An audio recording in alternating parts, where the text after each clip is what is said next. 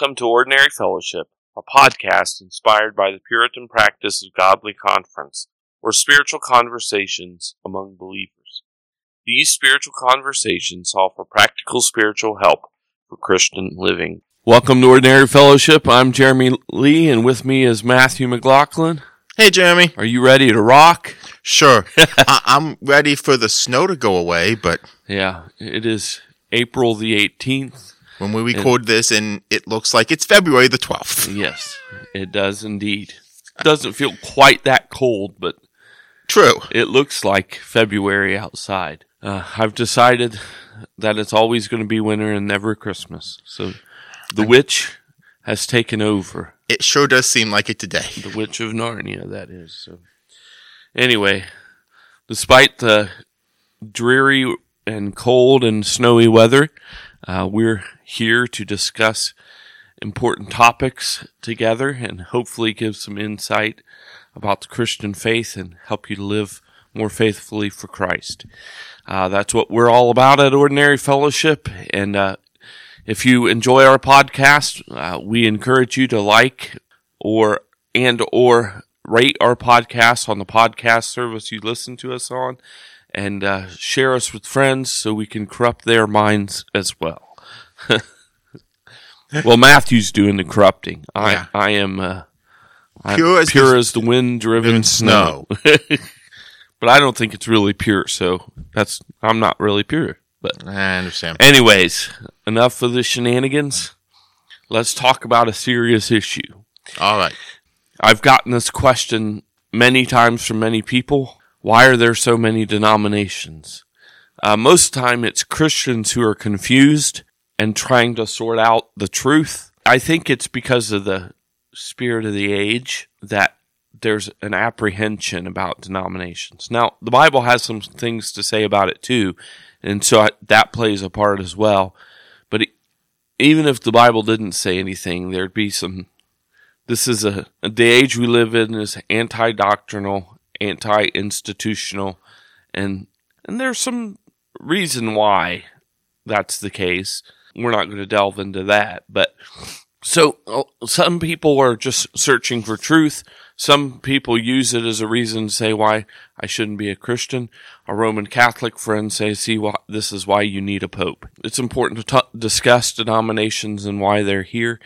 And so Matthew's going to enlighten us on all the reasons why there's denominations. Okay.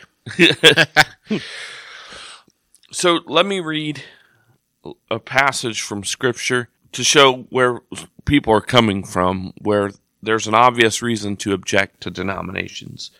It's all over the letter of First Corinthians, but in the very first chapter, Paul says, beginning at verse 10, I appeal to you, brothers, by the name of our Lord Jesus Christ, that all of you agree, and that there be no divisions among you, but that you be united in the same mind and the same judgment. For it has been reported to me by Chloe's people that there is quarreling among you, my brothers. What I mean is that each one of you says, I follow Paul, or I follow Apollos, or I follow Cephas, or I follow Christ. Is Christ divided? Was Paul crucified for you? Are you or were you baptized in the name of Paul? It goes on further to we'll probably look at some other passages in First Corinthians later. So it's obvious that there's a problem. The church shouldn't idealistically be divided, and the church is divided, and there's no denying the division that's going on. What are we to make of these denominations? And I think the way we have to think about this is that there's three kind, three reasons really for denominations. Okay. The first one, I don't think there's necessarily sin involved in this. Okay. When the Reformation happened, we're going to assume, for the sake of argument, the Reformation was a good thing. Okay. When the Reformation happened, the Reformation happened in countries. So it wasn't, it wasn't like it seems like there's just Reformation everywhere. There was a Swiss ref- Reformation, a German Reformation, an English Re- Reformation, a Dutch Reformation. So the Reformation happened in these countries. And what happened is in each of these countries, there was a they ended up having a state church, which Matthew and I both think is wrong. But when America was discovered, well, America was discovered before the Reformation, but when people started going to America, they brought the traditions and the creeds and confessions from their particular ethnic denomination. Okay. There wasn't a state church in America, so that wasn't an issue once we got, once they got to America, but they wanted to keep their traditions.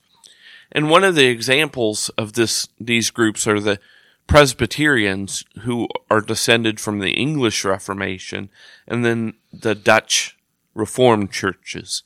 The Christian Reformed churches in America are, are the Dutch Reformed churches.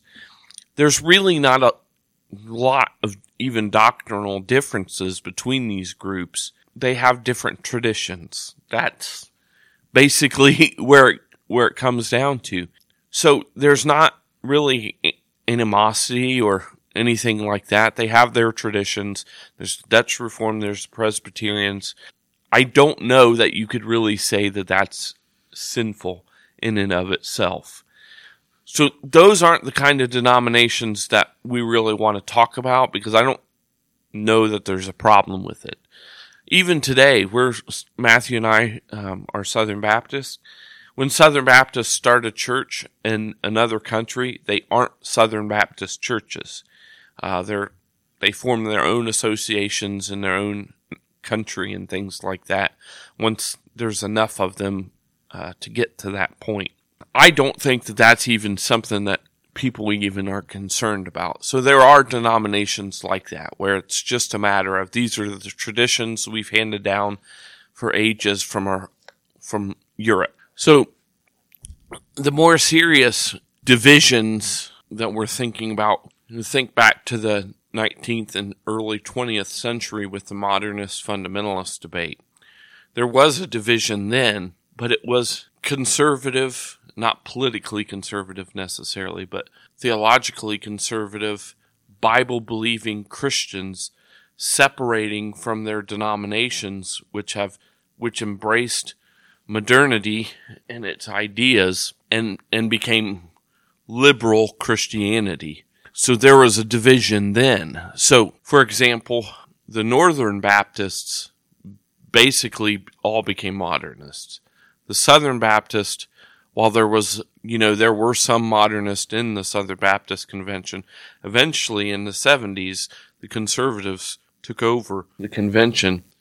And so there were some people, many people who left the Northern Baptist Convention and formed another fellowship or, or group other Baptist groups, and they they would leave the liberal seminaries and form their own seminaries. So there's a lot of Bible colleges and seminaries that were founded in the early 20th century because they were departing from these liberal seminaries and the universities who were founded by Baptist universities who were founded by Baptists to train ministers and they went liberal. And so they started Bible colleges uh, in order to continue to train ministers rather than train ministers in a in a hostile environment at these universities. And then the seminaries, same thing happened. And the churches were separating at that time as well. To me, that's a good division. The division is a result of sin, but it's not the result of the sin of those who believe the Bible. It's the result of people who in the denominations this, that denied the Bible and de- basically began because as J. Gresham Machen argues, liberal Christianity is not Christianity. It's another religion entirely. Or modernist Christianity is another religion entirely. So there was a separation there. That is a positive thing. The new groups that formed because of that. It's negative in the sense that there's a there was a division and it lo- looks bad to the world. The world may not necessarily understand ungodliness that was going on in these liberal seminaries, but it was a necessary thing. So this is one area of division, the modernist fundamentalist debate. For example, the largest Presbyterian denomination in the United States is PCUSA, Presbyterian Church in the United States of America. They embraced modernism, liberalism, and that doesn't mean all the churches that belong to them are liberal or modernist, but by and large they are. Other Presbyterian denominations were formed, like PCA, the Presbyterian Church in America, the OPC, the Orthodox Presbyterian Church. They formed these groups because of the liberalism that was in in the larger denomination. Does that all that make sense, Matthew? It does. Do I need to straighten anything out? I do not think you do. The issues there with this were major Christian doctrines. That if you deny them, you cease to be Christian, and that's what was going on. The same in the Reformation. Now, we're not go back and rehash all that, but the, the gospel was at stake in the Reformation. And so that's why the division was necessary, okay? Sometimes it rises to that level. The denominations today that we would feel like we could, to some degree, have fellowship in the Lord with don't normally rise to that level. So I don't think it's an issue. The first two that we talked about, ethnic denominations aren't a problem to me, unless they're exclusivist, but I don't know of any that are. And then the denominations that were broken up because of the modernist controversy, I don't see any way, any problem with those things, okay? Now we got the problem between Bible believing churches, right? So we got Baptist, Baptist, Presbyterians, Methodist, Anglicans, non-denominational people. We agree with the Bible, but there's certain doctrines that that we have different interpretations of. Okay, and so we go, we worship in separate places uh, because if we were to stay in the same organization, it would be a constant fight. Remember wh- what I read at the beginning? The apostle Paul castigates the church because they were they were divided. And he said some of you are saying that I follow Paul or I follow Apollos or I follow Cephas or I follow Christ. Sometimes people say seem to be saying to get rid of the denominational problem we just get rid of all the names and just call ourselves Christians. That's not really what Paul is telling these people. And that's not what we need to do today. The labels themselves aren't the problem. The problem is that we don't agree. And Paul says in verse 10, I appeal to you, brothers, by the name of our Lord Jesus Christ, that all of you agree and that there be no divisions among you, but that you be united in the same mind and the same judgment. The problem isn't just that we have different names and we belong to different groups. The problem is there is a fundamental division when it comes to certain doctrines. And the answer isn't to say we, well, we belong to such and such non denominational church and we accept everybody. One person in particular that I had this discussion in, instead of calling his group a denomination, he calls it a movement. That's just semantics. Right. it's still a denomination whether you want to, and the division is there even if you want to call it a movement, because there are things that he believes that the Bible teaches that I disagree with him on.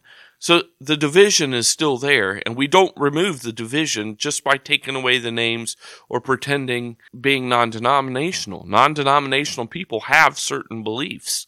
And everyone, even if they don't have a creed that's written out and explained, there is a tacit or an unspoken creed.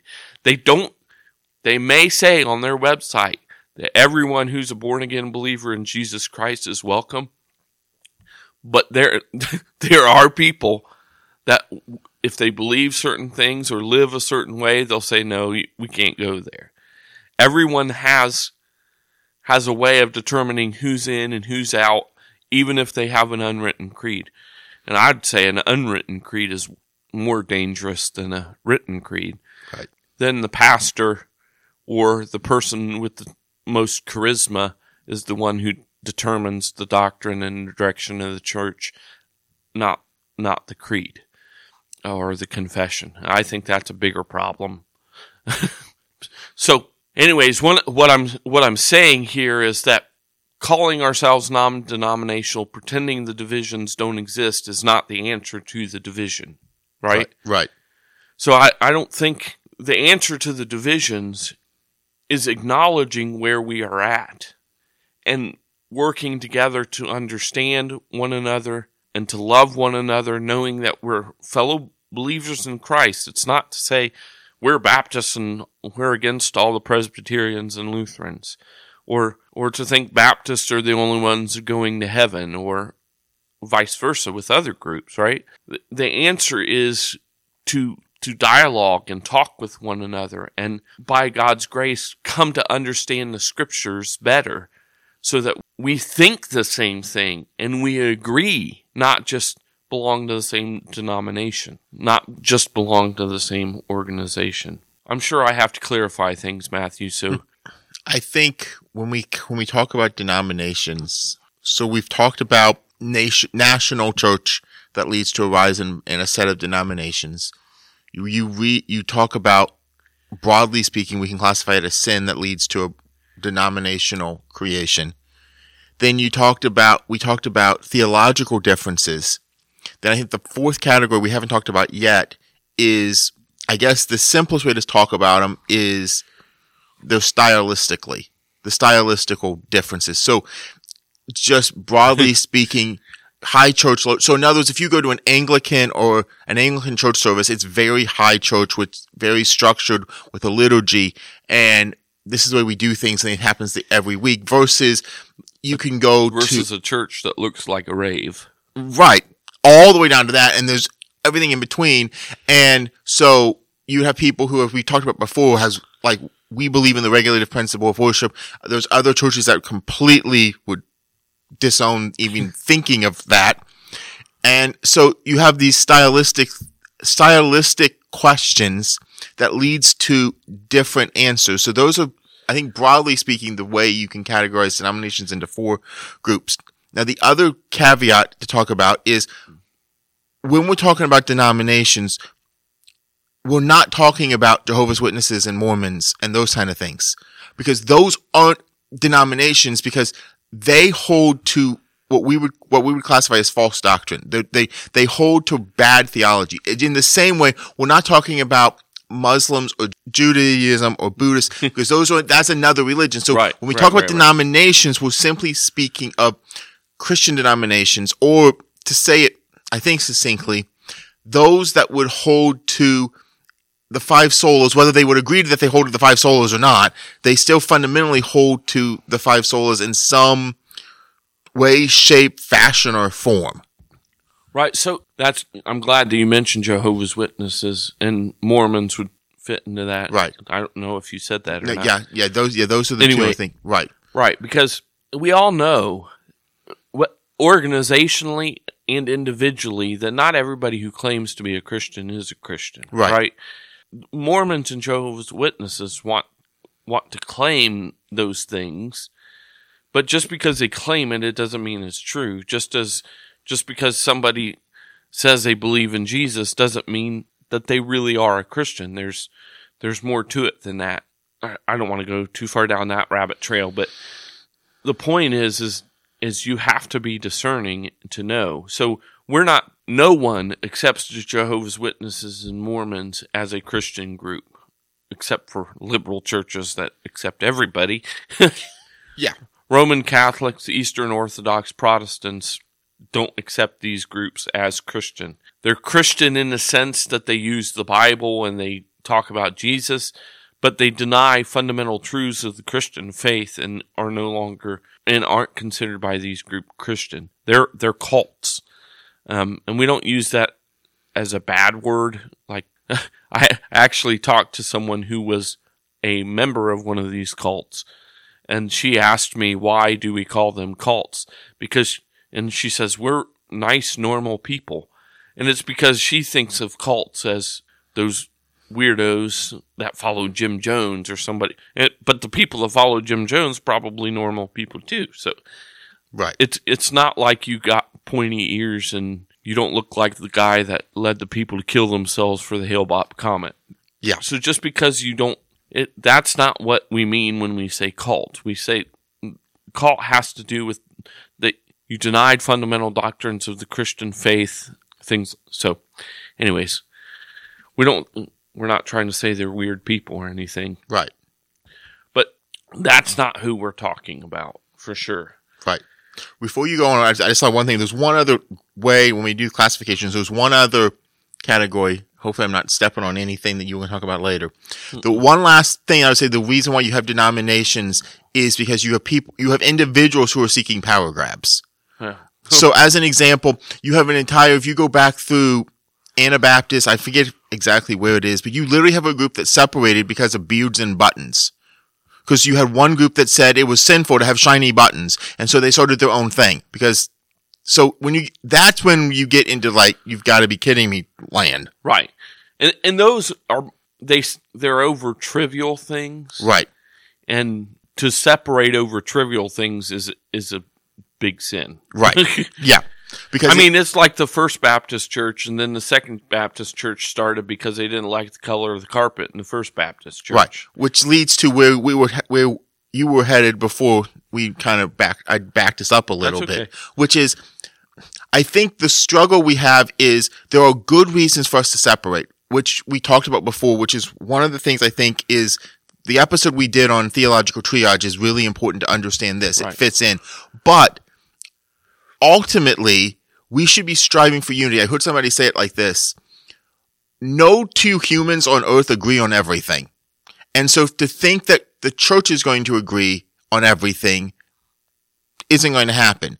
But that doesn't mean we're not striving to be unified. And I think one of the disservice that denominations do to the world around us is they limit the ability for the world to see that we're actually unified around a general belief structure that of who God is and what God has said and what and the gospel.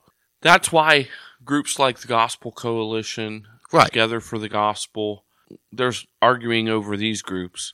But that's why they're important. Yeah. Because they do show where there's where there's unity. These are interdenominational groups. Ligonier Ministries, even though R.C. Sproul, who founded it, was Presbyterian, they have Baptists speak all the time. There is unity, maybe not organizational unity, Right. but there is a unity that rises above that. Even though we disagree about the covenants and infant baptism with our Presbyterian brothers, there we have a unity with them. It's not it- it's not just them, not just Presbyterians, but I I when I lived in Michigan, I was good friends with the Lutheran pastor. We had several very good conversations, and it just brought joy to my heart to know that there's Lutheran pastors who believe the Bible just as strongly as I do. Now, he we have some differences, obviously. There's a reason he's a Lutheran, and there's a reason I'm a Baptist.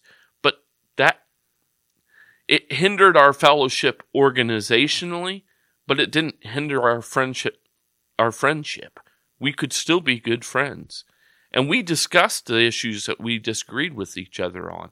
And those things are helpful to those discussions that we have help us to better understand one another and hopefully better understand scripture and and will ultimately bring more unity with us. The problem is is that sometimes denominations become tribes. I know there were se- being a Southern Baptist, there are some churches that think that if you order Sunday school curriculum from any other place than Lifeway, that is just terrible because that's Lifeway. It's our Sunday school curriculum. and there were people who pushed against Awana because it's not from Nashville. That kind of attitude is not a good attitude. A good attitude. There's a thing for loyalty, and that's okay. But I think this was beyond Right. just loyalty to your your particular group. It was implying that other people just aren't quite as good as we are.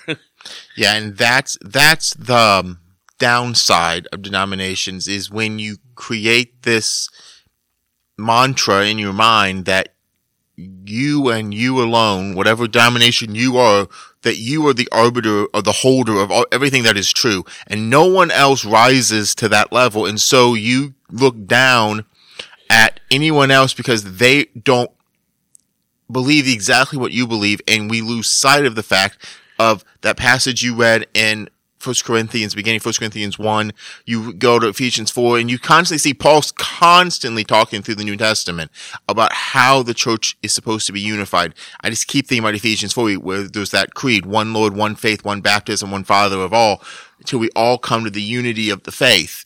And I Right. think that's that's the goal. But we understand that while we're here, that becomes a struggle. And so there are legitimate reasons why that can occur. But the challenge for us is, is that we make sure that the reasons why are the legitimate reasons and not the trivial ones and not, or not the prideful, arrogant ones. Right. And it's a, the reason I say that is to separate from another per, group or person who calls themselves a Christian. Biblically, we're required to do it if someone denies the faith by their doctrine or by their life. Right.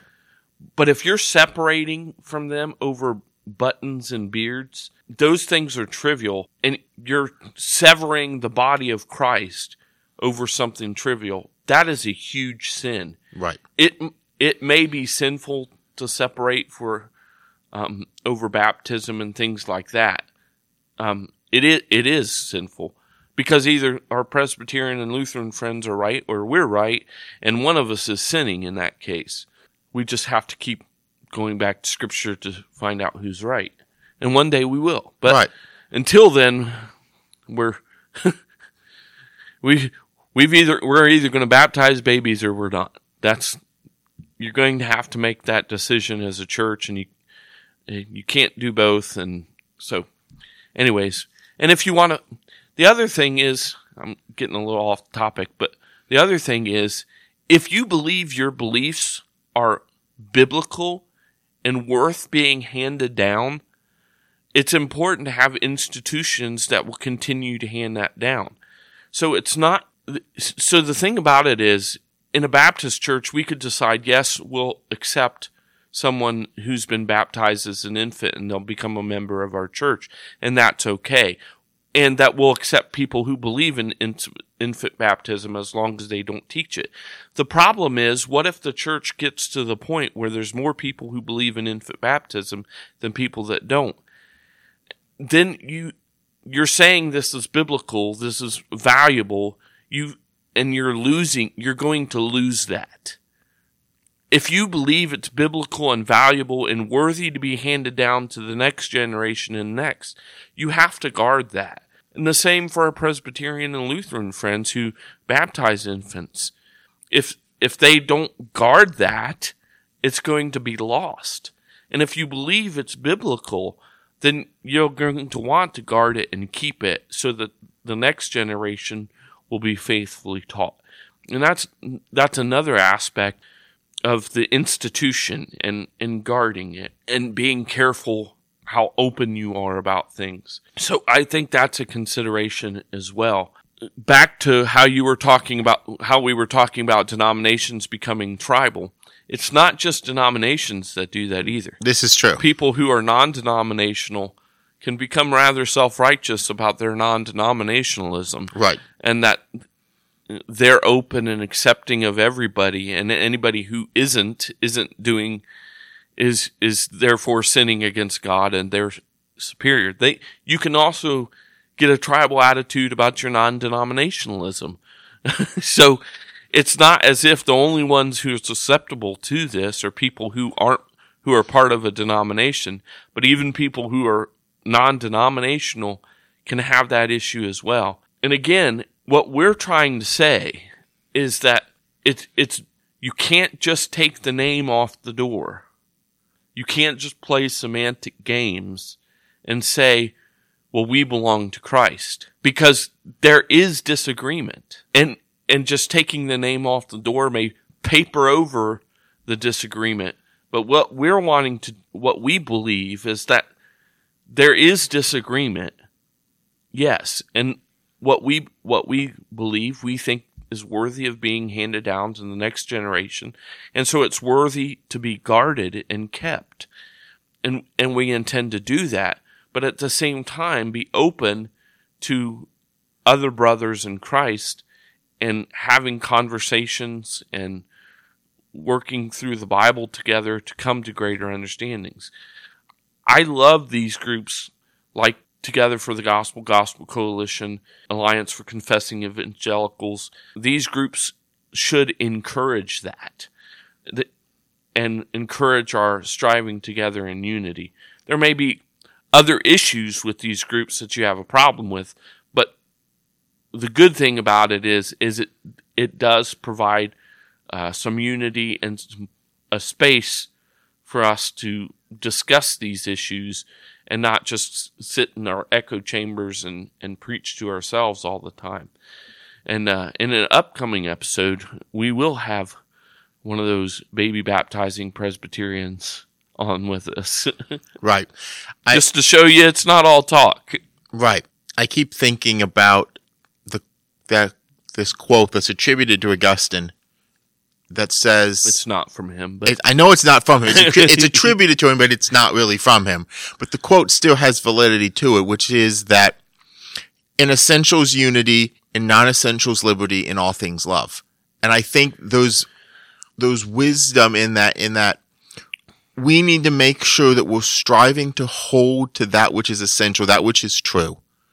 And the things that are not that they're not true, but things that are less important, less nec- not needed to hold to the gospel, to provide liberty. But ultimately, we should do all of that in an attitude of love. And I think that love will reduce or eliminate rather the tribalism, the, the superiority feelings that can sometimes be attached to denominationalism and instead ultimately help the church universal strive for its ultimate mission, which is the advancement of the kingdom.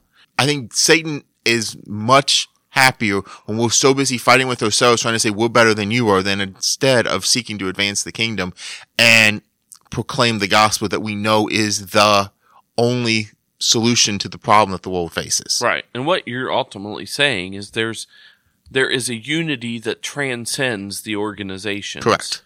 And we ought to rejoice in that and, and encourage that without necessarily getting rid of the organizations. Right. Right. So as we close today, we'll leave you with the words of Paul, who says in Ephesians 4, till we all come to the unity of the faith and of the knowledge of the Son of God to mature manhood, to the measure of the stature and the fullness of Christ. This is the mission. We thank you for listening to this episode of Ordinary Fellowship, a podcast ministry of Two Rivers Community Church. For more information about Two Rivers, you can find it on our website at www.tworiverscc.org. We look forward to your questions, your comments, and dreaded or hopeful hate mail at ordinaryfellowship at gmail.com. Please follow us on Facebook at Ordinary Fellowship and like, subscribe, and rate this podcast on whatever service you listen to us on. But for now, we thank you once again for listening to this episode of Ordinary Fellowship, where we're striving to have spiritual conversations for practical Christian living.